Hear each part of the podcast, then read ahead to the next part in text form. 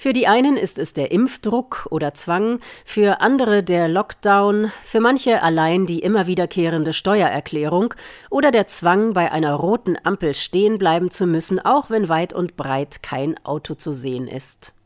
Um Freiheitsberaubung geht es in einem neuen Werk aus dem Rubicon Verlag.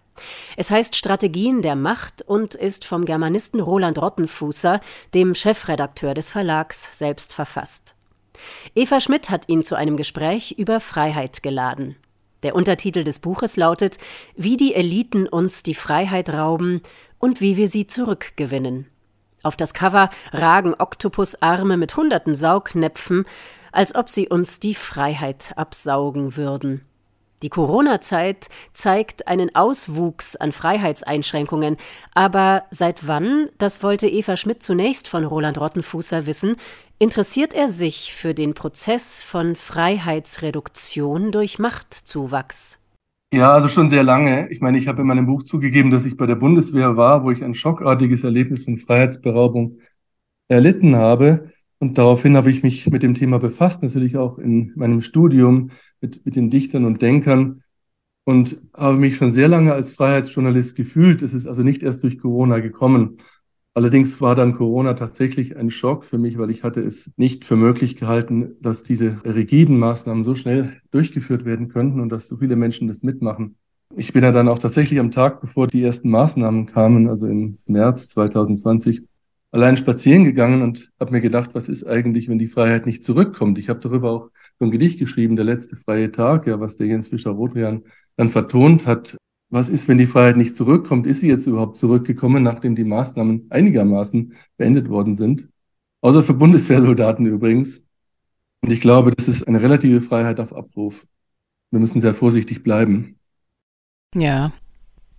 Der Psychoanalytiker und Philosoph Erich Fromm ist ein wichtiger Autor in ihrem Leben, habe ich vernommen. Deshalb will ich mich gerne mit Ihnen über den Menschen und den Wert der Freiheit für ihn unterhalten.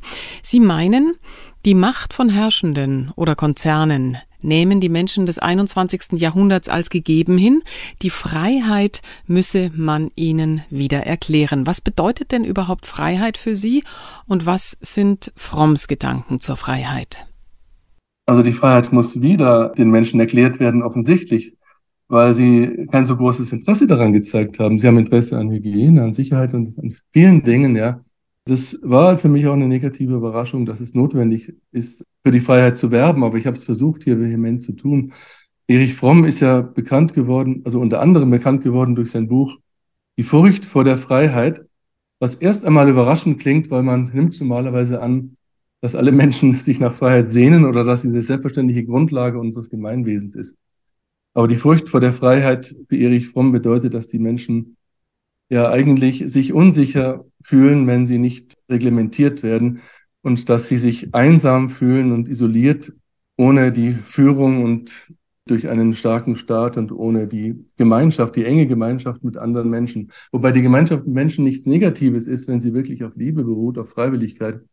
Aber unfreiwillige Gemeinschaft bedeutet dann, dass die Menschen untertauchen in einem Kollektiv, etwa in einer Partei oder einer Sekte, einer Religion, in einer Weltanschauung und sich dann so in dieser Weltanschauung auflösen, dass sie ihre Einsamkeit nicht mehr spüren. Und das ist eben gefährlich, weil es notwendig ist, auch für Erich Fromm, dass der Mensch wirklich im vollen Sinne erwachsen wird und seine Individualität voll entfalten kann, was nicht bedeutet, dass er rücksichtslos ist gegenüber anderen Menschen. Also Freiheit als wesentliches und zu erarbeitendes Gut.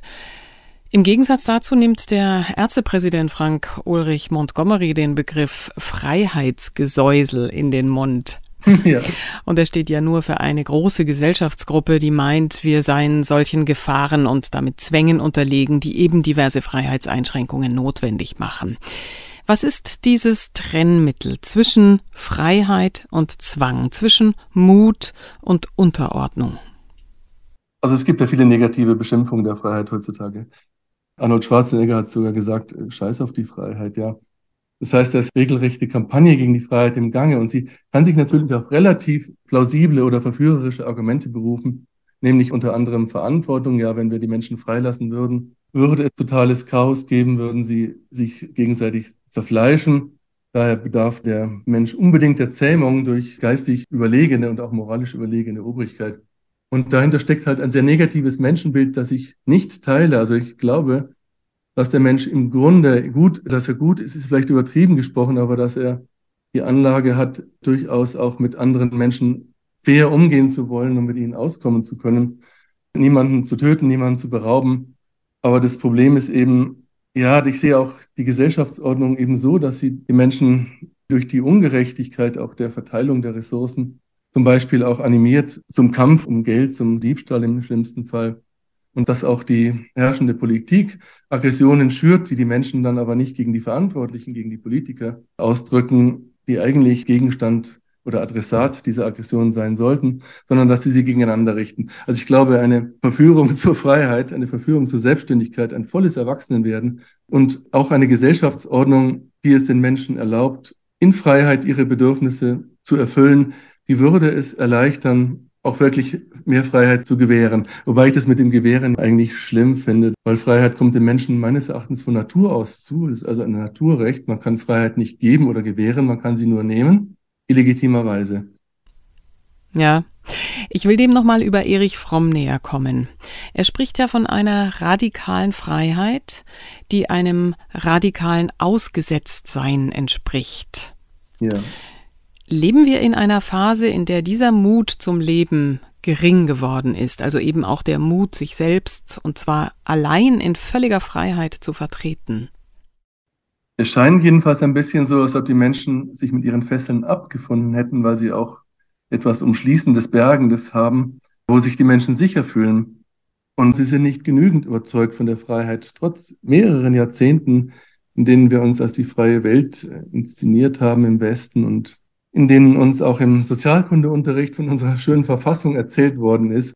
Scheint aber so, dass das Gefühl der Unsicherheit die Menschen umgetrieben hat und dass sie sehr schnell bereit waren, auf Freiheit zu verzichten, und auch wiederum die Menschen zu dämonisieren, die auf die Freiheit wieder hingewiesen haben, die ja gesagt haben, also könnt ihr euch doch nicht gefallen lassen. Also der unbeliebteste Mensch im Land ist in der Zeit der Rebell gewesen, also derjenige, der die Menschen gestoßen hat auf die Freiheitsberaubung, denen sie ausgesetzt gewesen sind und auf ihren eigenen Mangel an Mut, sich auch zur Wehr zu setzen gegen die Zumutungen der Macht.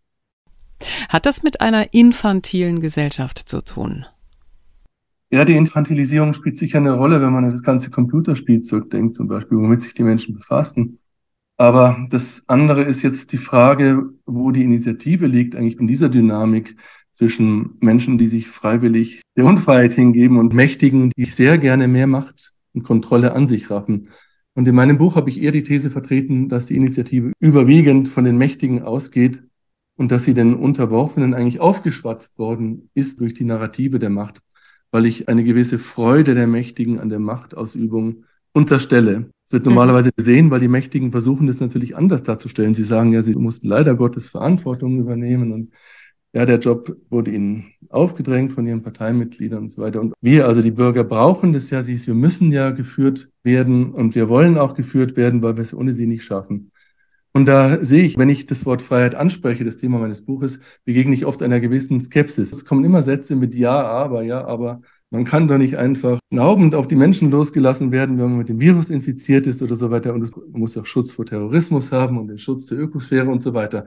All diese Argumente haben Teilwahrheiten für sich, aber es ist eben auffällig, dass immer dieses Ja, aber kommt, dass kein wirkliches Bekenntnis zur Freiheit möglich ist. Und das liegt nicht daran, dass die Menschen von Natur aus so sind, sondern ich glaube, das ist ihnen über Jahrtausende, muss man fast sagen, eingeredet worden von Menschen, die sich an ihrer eigenen Macht berauscht haben. Mhm. Ja, nochmal, wie ist unsere Gesellschaft dahin gelangt? Sie schreiben, man könne Freiheit kaputt relativieren durch die Differenzierung zwischen Freiheit von und Freiheit zu. Wie meinen Sie das? Und was hat das vor allem mit unserem gewandelten Menschenbild zu tun? Die Freiheit zu ist ja vielfach propagiert worden, auch in höheren Kreisen, von Joachim Gau zum Beispiel. Und es ist ja auch eine Kernwahrheit dahinter, dass man halt jetzt nicht einfach nur, ja, wie ich es gesagt habe, in Ruhe gelassen werden will. Das ist also eine minimale Definition von Freiheit. Ich finde es auch wichtig, in Ruhe gelassen zu werden wie man in der Corona-Zeit gemerkt hat. Aber es ist schon auch richtig, darauf hinzuweisen, dass man natürlich mit seiner, aus seiner Lebenszeit was machen soll, dass man verantwortungsvoll damit umgeht, dass man halt nicht wie in Camus Stück Caligula sozusagen die Freiheit missbraucht, um eigentlich zu tun, was man will und auch Menschen bewusst zu schaden.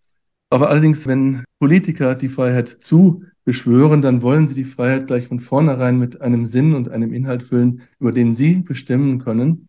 Und damit ist uns eigentlich erst einmal die Bestimmungshoheit darüber entrissen, was wir eigentlich mit unserer Freiheit anfangen wollen. Und da möchte ich schon mal sagen, lasst uns erst einmal den Raum, selbst darüber nachzudenken, bevor ihr uns auch noch über das Freisein Vorschriften machen wollt. Bild ist sicherlich eines, was zunehmend in Richtung Unmündigkeit driftet, in Unselbstständigkeit, Abhängigkeit. Und wir sollen ja zu den Menschen geschmiedet werden, die für die Mächtigen besonders gut brauchbar sind. Wir sollen nicht unbedingt zu denen werden, die wir sein wollen, die wir werden wollen und sollen uns nicht unbedingt gemäß unserer eigenen inneren Gesetzmäßigkeiten entfalten können, weil dann sind wir nicht so gut instrumentierbar, also wir sind auch nicht so gut manipulierbar. Sie haben gerade Gauck zitiert, aber nicht ausreichend für mich. Also Joachim Gauck hat erst einmal, als er antrat als Bundespräsident, er kam aus seiner DDR-Vergangenheit, wo er viel Anerkennung bekommen hat für seine Rebellenhaltung damals, wie auch immer die gewesen ist. Und er ist eben angetreten, erstmal mit dem Appell, dass wir, die Bürger, dankbar sein sollen für die Freiheit, die uns gewährt wird, in Anführungszeichen von unseren Politikern, immer im Vergleich mit der DDR, wo der Freiheitsentzug schlimmer gewesen ist. Und zweitens dann auch mit der Freiheit, die natürlich im Sinne seiner eigenen Weltanschauung gefüllt werden soll mit Sinn und Inhalt, also mit Verantwortung für die Gemeinschaft. Wie gesagt, es ist erst einmal nichts Falsches, aber ich bin bei Politikern wie ihm, die ja im Nachhinein auch immer wieder sich bestimmte Äußerungen erlaubt haben. Zum Beispiel die Äußerung, wir sollten auch einmal für ein paar Jahre mit weniger Lebensglück auskommen. Ja, das hat er im Zusammenhang ja, mit dem Russland-Ukraine-Krieg gesagt. Also der Mensch ist mir schon sehr suspekt, man muss ihn mit Vorsicht genießen. Sie zitieren Friedrich Schiller in Ihrem Buch, der in Don Carlos die Freiheit als ein Naturgesetz beschreibt, was Sie ja vorher schon erwähnt haben. Können Sie uns diese poetische Sicht selbst auf zwangsläufige Naturprozesse, denen ja keine Pflanze und kein Tier entkommt, nochmal nacherzählen? Ja, es gibt beim Schiller eine schöne Stelle, wenn der Mensch, wenn die Bedrängnis durch die Staatsgewalt zu groß wäre, könnte der Mensch zu den Sternen greifen und sich die Freiheit herabholen, die dort für ihn äh, gelagert ist sozusagen. Und das finde ich sehr schön. Das ist natürlich spekulativ. Wir können nicht beweisen, dass ein Gott oder Sterne oder so weiter die Freiheit für uns bestimmt haben. Aber wir können das einfach für uns setzen, dass uns diese Welt sich sympathisch ist und dass wir sie uns tatsächlich auch nehmen. Weil wenn wir warten, bis sie uns die Politiker geben, dann sind wir sehr abhängig davon, was für eine Art von Politiker wir haben. Die meisten waren oder sind Despoten. Da war die alte Bundesrepublik noch ein harmloser Fall. Und das andere ist natürlich, ja, geben Sie Gedankenfreiheit aus dem Don Carlos. Der Appell des kleinen Mannes in Anführungszeichen an seinen König, auch mit dem Hinweis auf ein positives Menschenbild, darauf, dass der Mensch eigentlich es würdig ist, frei zu sein. Und das andere, was ganz interessant ist natürlich, sind die Gessler-Hüte aus seinem Theaterstück Wilhelm Tell, wo der Machthaber der Gessler, also von seinen Schweizer Bürgern, eine symbolische Unterwerfungsgeste eingefordert hat. Man muss vor seinem Hut grüßen, was eine totale Demütigung ist und völlig sinnlos. Und Gessler sagt dann auch ganz klar, er weiß, dass es sinnlos ist, diese Geste, aber er will damit den Gehorsam der Menschen testen. Er will eigentlich damit die Gehorsamsbereiten von den Rebellen unterscheiden, damit er der Rebellen rechtzeitig habhaft werden kann. Das ist etwas, woran ich automatisch denken musste, auch als die Maskenpflicht und ähnliche Dinge kamen. Da gab es ja viele symbolische Demütigungsrituale, die, die man wirklich selbst im besten Willen nicht mehr mit Sinn füllen kann, zum Beispiel nicht auf Parkbänken sitzen dürfen, Maskenpflicht selbst auf Supermarktparkplätzen und so weiter. Und so hilft uns tatsächlich die Beschäftigung mit Literatur, in die Tiefe der Phänomene zu gehen und durch diesen Wust an kritischen Artikeln, die es ja zum Glück gegeben hat in der Corona-Zeit, hindurchzublicken in den Kern des Problems, ja. Ja. Freiheit sei heute eine Prämie für vollzogene Unterwerfungsroutinen. Das klang gerade durch den Gesslerhut an und das Schreiben und Beschreiben sie als Strategie der Macht. Aber wie kriegen das die Eliten hin? Das ist ja die Gretchenfrage, die ja irgendwo zwischen anerkannter Korruption und einer Verschwörungstheorie steht? Ja, also ich habe keine Verschwörungstheorie in dem Sinne entwickelt, dass ich sage, die Personen X oder Y haben sich in einem Hinterzimmer zusammengesetzt, um unsere Freiheit zu schmälern, sondern ich sehe dann eine Tendenz der Macht zur Selbstausweitung, zur Selbstbestätigung. Es ist ja auch ein Satz, den habe ich geschrieben in der Zeit, wo viel über Lockerungen gesprochen wurde, die uns so gnadenhalber hingeworfen oder versprochen worden sind, Corona-Lockerungen. Oder beziehungsweise auch um Freiheiten, die als Prämie für das Geimpftwerden versprochen worden sind und auch nur den Geimpften. Und darum ging es auch in diesem Satz. Das ist halt eine der Drohungen, also Erpressung, Nötigungen, das ist natürlich eine der Strategien der Macht. Wenn ihr das nicht tut, bekommt ihr die Freiheiten nicht zurück die sie uns gar nicht hätten nehmen dürfen, eigentlich von Rechts wegen. Und es gibt natürlich viele dieser Strategien. Die erste und ursprüngliche ist die, erst einmal zu erklären, Macht ist notwendig, wir sind notwendig, ohne uns schafft ihr das nicht. Ja, wurde den Menschen über Jahrhunderte eingeredet. Dann gibt es natürlich Unterwerfungstechniken, Machttechniken, wie natürlich Überwachen und Strafen, wie das schöne Buch von Foucault heißt, bespitzeln, also den Menschen die Freiheit zu nehmen, sich unbeachtet zu fühlen sodass sie von vornherein ihr Verhalten immer selbst kontrollieren mit Blick auf ein mögliches Bestraftwerden durch den Staat. Dann gibt es natürlich Techniken der Verhaltenssteuerung, wie das chinesische Social Credit System, was es im kleinen Rahmen ja auch bei uns gibt, auch wenn es nicht so heißt.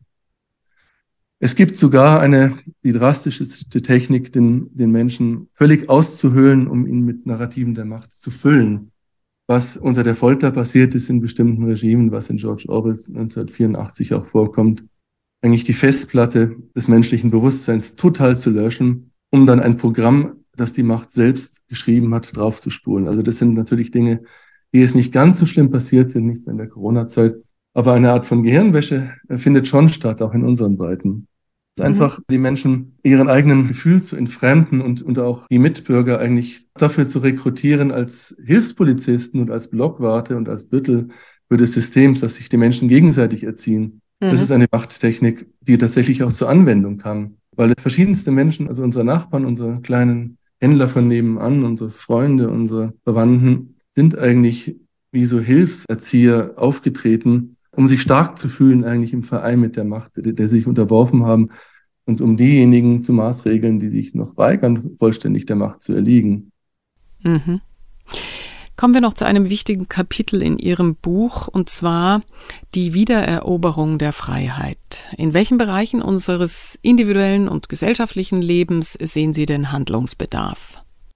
Ja, also grundsätzlich in so gut wie allen Bereichen. Ich unterscheide jetzt bei der Wiedereroberung der Freiheit erstmal zwischen dem inneren Menschen und der äußeren gesellschaftlichen Realität.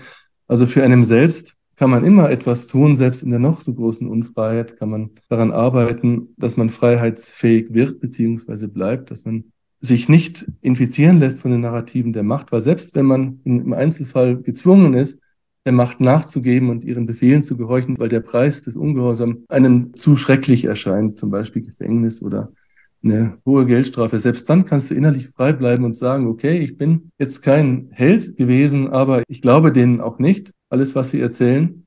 Und ich halte mich selbst frei und unabhängig. Und dazu gehört, sich nicht abhängig zu machen. Also in der Corona-Zeit habe ich gesagt, das Leben Corona-fest zu machen. Das heißt, nicht abhängig zu sein von einem Arbeitgeber, der wahrscheinlich mit der Macht ein Herz und eine Seele ist, dich nicht abhängig davon zu machen, beliebt zu sein, Ressourcen zu haben, Dinge, die einem Freude machen, Dinge, die einem Kraft geben, Menschen, die mit einem auf einer Wellenlänge liegen. Und es müssen nicht viele sein, es müssen nur Menschen sein, die wirklich treu sind, die auch dann noch zu einem halten, wenn man von der Mehrheit verachtet oder ausgestoßen wird. Das ist also sozusagen die Arbeit an sich selbst, am inneren Menschen, und äußerlich ist es natürlich schon so, ich, ich befürworte jede der üblichen Techniken der Gegenwehr gegen den Zugriff der Macht wie Demonstrationen. Und natürlich die freie Presse, zu der ich mich ja dann zähle, also Gegenöffentlichkeit, Bewusstseinsarbeit, Arbeit an, den, an der Mentalität der Menschen, Aufklärung, in den Menschen überhaupt erst einmal eine Denkalternative aufzuzeigen zu dem, was ihnen vorgesetzt wird. Weil wenn die Denkalternativen bekannt sind, dann verliert das Narrativ der Macht, den Nimbus des Alternativlosen, ja. Und aus diesen Denkalternativen können dann auch Handlungsalternativen erwachsen. Ja, Sie schreiben sehr optimistisch, die Menschen seien jetzt nach diesen Corona-Einschränkungen für das Freiheitsthema sensibilisiert. Glauben Sie das im Ernst oder sprechen Sie nur von der, ich sag's jetzt mal liebevoll, Schwurblerblase? Ich glaube schon. Also natürlich, eine gewisse Zeit lang war das nur die Schwurblerblase, aber sie, sie weitet sich etwas aus in, in Richtung der sogenannten normalen. Und ich, ich habe tatsächlich den Eindruck, dass Freiheit lange Zeit wirklich kein Thema gewesen ist, trotz mancher Warnsignale, die es gegeben hat, zum Beispiel neue Demonstrationsgesetze, Polizeigesetze.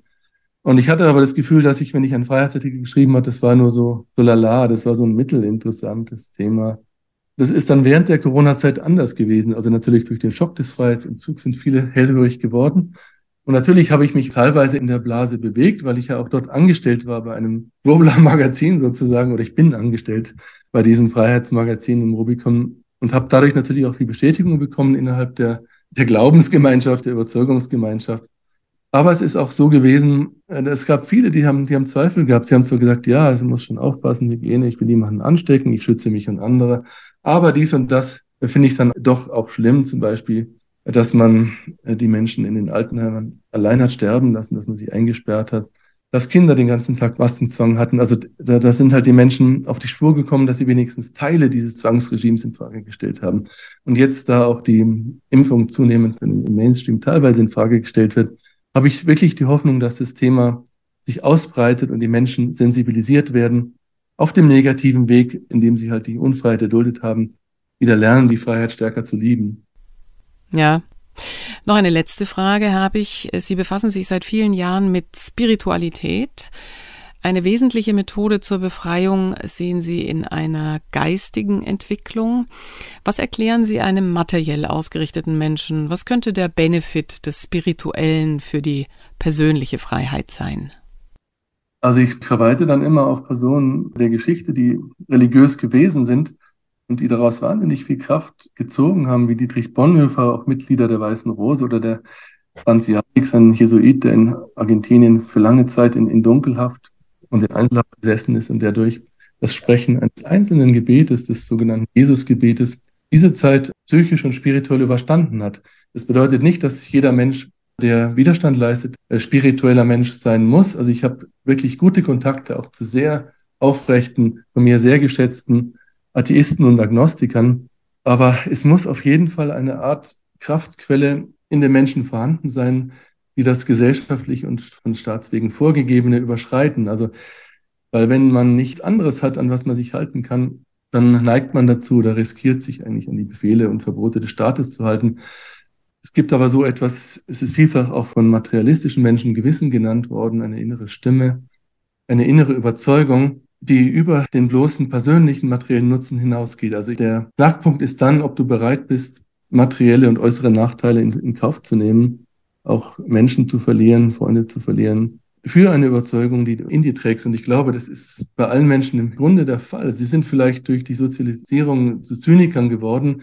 Sie können aber auch diesen Zynismus auch wieder aufgeben zugunsten einer ideelleren oder auch emotionaleren Haltung zur Welt. Man muss nicht spirituell sein, aber ich denke, Spiritualität hat mir geholfen und auch vielen meiner Weggefährten, die in der Corona-Phase und auch jetzt angesichts der Kriegspropaganda halt stark geblieben sind und ihren Werten treu geblieben sind. Sagt Roland Rottenfußer, Autor des Ende März erschienenen Buches Strategien der Macht. Es hat 405 Seiten und kostet 24 Euro. Roland Rottenfußer ist Germanist und Chefredakteur des Verlags Rubicon. Das Gespräch führte Eva Schmidt. Mein Name ist Sabrina Khalil und ich wünsche Ihnen und uns allen immer mehr zwanglose Momente.